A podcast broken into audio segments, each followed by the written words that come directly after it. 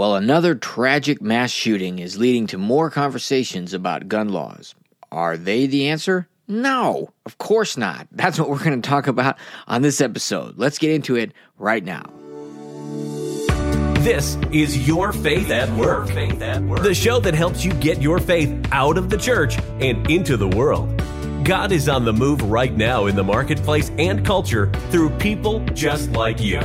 You were created for influence and impact. Let's take your faith to the next level. Learn more at ryanshoward.com. And now, here's your host, Dr. Ryan S. Howard.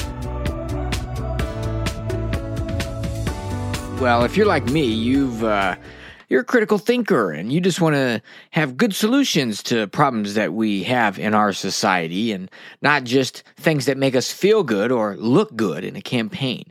Well, unfortunately, that is what all this gun control talk is all about.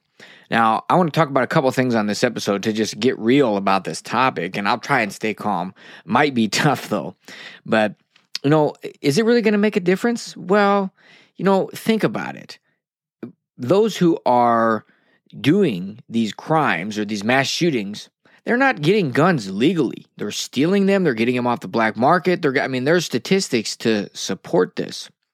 And uh, there are, even if we banned all gun sales in the United States, you know, there are hundreds of thousands of guns coming illegally through the southern border uh, right now, every month. And we just, it's something that you know that's that's more evidence that we should have strong border control don't you think? I mean it's like that and the drugs and trafficking and i mean it's just there's so many reasons for that. But you know canada just came out and said they are putting a cap on the market for handguns.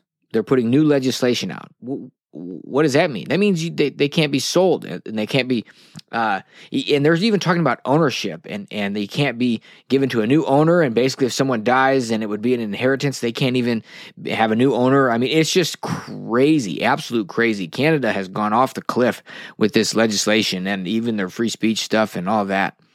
And it's just, it's really sad. And I mean, look at Australia they, they did a uh, buyback program. I think it was a mandatory buyback, which is a confiscation. Um, but look at how did that work out for them? I mean, they had the worst lockdowns in COVID during COVID. They had the worst lockdowns of anywhere. I mean, up there with China, even even worse than China in many cases. I mean, they didn't allow travel in or out of Australia. There were conferences that I went to where they had uh, we had Australian people that were calling into it because they couldn't leave the country, you know, and it, it's just uh, absurd. And so, an armed citizenry is what they is what they don't want. Now, those who are advocates for gun laws and all of this, I mean, they've always, I mean, many of them have their heart in the right place, but the problem is that they will not lead to the effect that that they may want. But I will say, as we listen to a lot of these political leaders talk about it, it's hard to uh, see that their heart's in the right place. It, it's just too timely. We see people uh, like down in Texas during Governor Abbott's uh, speech, uh, his address he was giving. You have Beto O'Rourke, who's running for governor, interrupt it to make a political statement. I mean, it was it's just it's embarrassing. It's cringe worthy. I mean, it's just to watch it. It's just difficult to watch. It's a huge. It's just an embarrassment, and but that's what we get, and and it's all political, and that's what they want.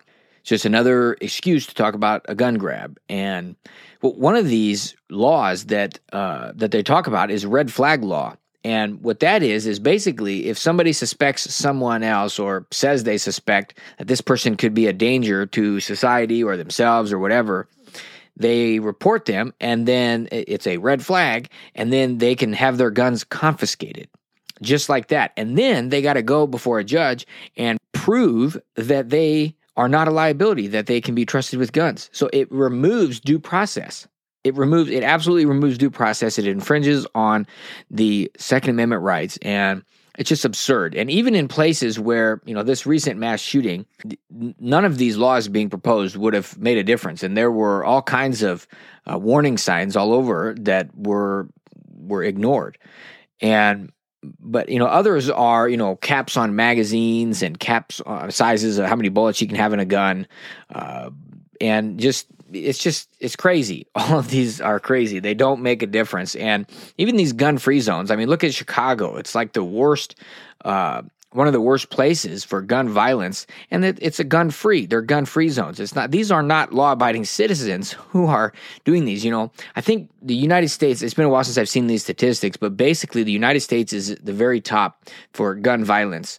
But if you remove like the five largest cities uh, from that list, the United States is like the very bottom. It's like almost none compared to other nations. I mean, it's it's incredible. So it's these inner cities where they've got a lot of these no uh, these uh, no guns zones and or these gun free zones, and these are blue states and blue cities, which means they're democratically they're they're led by Democrats and not Republicans. Now, I'm not saying Republicans are clean on this issue at all, but it's something that, that you know it's just sort of dumbfounding to think that we think putting more laws on this is going to be is going to help.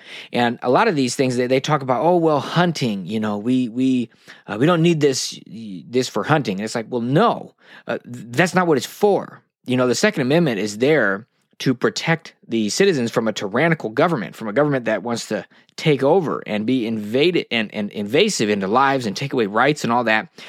And if you weren't convinced of that before this whole COVID pandemic, I'm certainly you can be convinced of that now. Because you've seen the way they just jump on everything they can and then they pivot and then they change and pretend like they didn't say this and pretend like they didn't say that. And it's just change this change it. And it's just all over. Excuse excuse excuse. And it's a, a an enemy that's invisible and they can come up with whatever they want to. And the confusion was on purpose. And so this is all this isn't about covid but you know th- this is just a, another thing that can create this confusion and panic and people are against each other and they're not listening and not talking to each other and and all these these crazy things. And you know th- that's what they that's what they want. And so but what could we do? I mean what could we do to avoid these school shootings? Well you know we sent our congress us congress and and and uh, the White House wanted to send uh, $40 billion over to Ukraine to help out. And, you know, we've got around 100,000 public schools in the U.S. And what if we just gave that money to the public schools? Well, that's almost $400,000 that each public school could use. I mean, for what? How about security, armed protection? What else do we protect with uh, guns? Well, banks, that's one. People protect their money. They value money. So uh, that's one. That's protected with armed guards. Um, let's see. Federal buildings. That's protected with an armed guard. I went in to uh, have a question on some taxes. There was one guy there doing tax questions, and there was a second guy there that was the armed guard that had to do. He had a metal detector and all this. And literally, this is the only guy in the office, and half the staff there is armed officer. And so, uh, you know, that, and he, it's just, okay, why not schools? I mean, that's our most precious possession, isn't it? Our most, what we have that's the most valuable to us is our children. That's our future. So it's hard to understand why somebody would want to argue against arming those schools. I mean, it's been very successful in the places that have done it, and there are many that are stepping up, not waiting for politicians to act. I mean, there are parents that are going and guarding doors and going and and just uh, taking it into their own hands because we have leaders that don't really have our best interest in mind. Now, another alternative would be to, uh, you know, homeschool, have private schooling, have uh, charter schools, or I like the idea of having a community school or a neighborhood school where you have all the students go to one house, and you have you can even have a professional teacher come there, or maybe one of the parents, or whatever it is, group setting, co ops, all kinds of opportunities. But back to the school safety, I mean, that's just one simple option. I mean, that, that, that takes care of the, the school problem. I mean, there's other issues, and, you know, we have a mental health crisis here, which is really uh, sort of what it comes down to. We have a sin problem, it's not a gun problem. Clearly, more gun control is not going to solve the issue. We, the heart of man is sick. We, we, we need a savior. We need Jesus Christ. And it doesn't help that we also have rampant fatherlessness in this nation. We have fatherless homes all over, and it's it's greater than it's worse than it's ever been in this nation before. And we have the culture trying to destroy the family, the nuclear family that is the bedrock of a society and it's under attack today. And we have this rampant craziness happening instead. And we have tragic things that happen, like these mass shootings. And by the way, all these murders in these gun free zones in inner cities every week.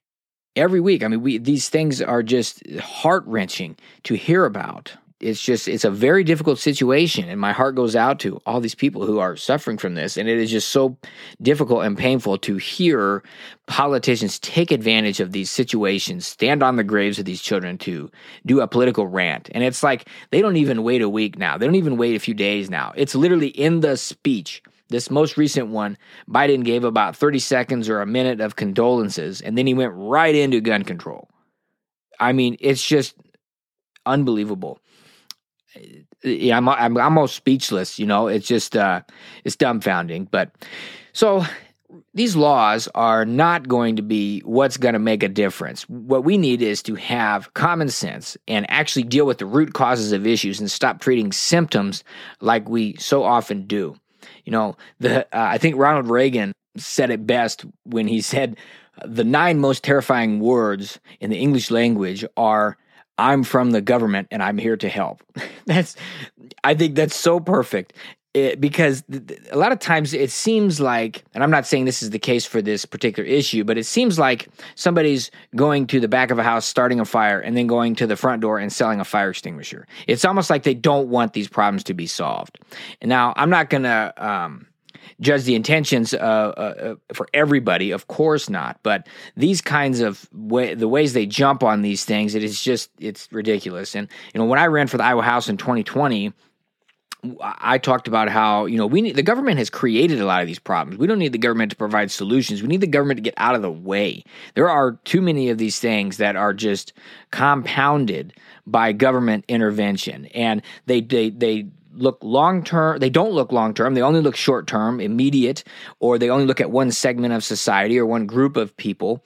And they don't look, but what they should be doing is looking long term, short term, medium term, all segments of society, top to bottom, left to right, all over to understand the total effect and the economics of, of the decisions and the social policy, uh, everything, everything that, that we're doing, financial, fiscal, and instead of this short sighted one here, one there approach. So, gun laws, clearly not the answer. We need to be maintaining our rights, our freedom of speech, our right to bear arms, and our freedom of religion. These are all critical things that will continue freedom in America in the years to come. Well, I hope that bless you and uh, got you some information around this topic. So, God bless you, and we'll see you in the next episode. If you enjoyed this podcast, be sure to subscribe, and you can help spread the word by leaving a five star review and sharing it with your friends. Visit ryanshoward.com to learn more about living the intentional, influential, and impactful life you were created for.